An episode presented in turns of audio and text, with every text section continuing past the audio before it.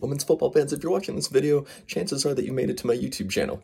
Welcome. This is going to be the first video in a series that I like to call Quick Bites. So essentially, Quick Bites is just going to be a series of videos that are too short to be a podcast, but too long to just be a TikTok video. My rule of thumb is if I can fit a topic I want to talk about into a one minute video, I will, but otherwise it's going to end up here on YouTube or on the Anchor Spotify for those of you who are listening to audio only. So if you're watching, thanks for watching. If you're listening on audio, thanks for listening. Without further ado, let's get into the video. And we hope to see you back here soon. Women's football fans, congratulations. You made it to the end of 2020. With you that had a lot of negatives, I want to take this opportunity to highlight some of the very positive things that happened in the world of WOSO. Here are my top three WOSO moments of 2020. Starting with number three, Christen Press's goal against England in the 2020 She Believes Cup. Playmaking role vacated by Fran Kirby. Press! Press!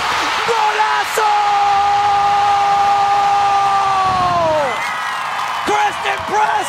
What have you done? Not only was the goal magnificent, but Sebastian Salazar's commentation of it was even more impressive. There's something about the way he says, Christen Press, what have you done, that just inspires the masses to come together and celebrate what a terrific goal Christen Press just had, and it was amazing. And it's something I won't forget for a very long time. Shout out to you, Sebastian. Number two, Lisa Baird becoming the commissioner of the NWSL and leading the league to have zero coronavirus cases in the Challenge Cup.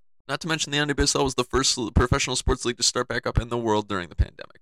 Joining the National Women's Soccer League as the commissioner today.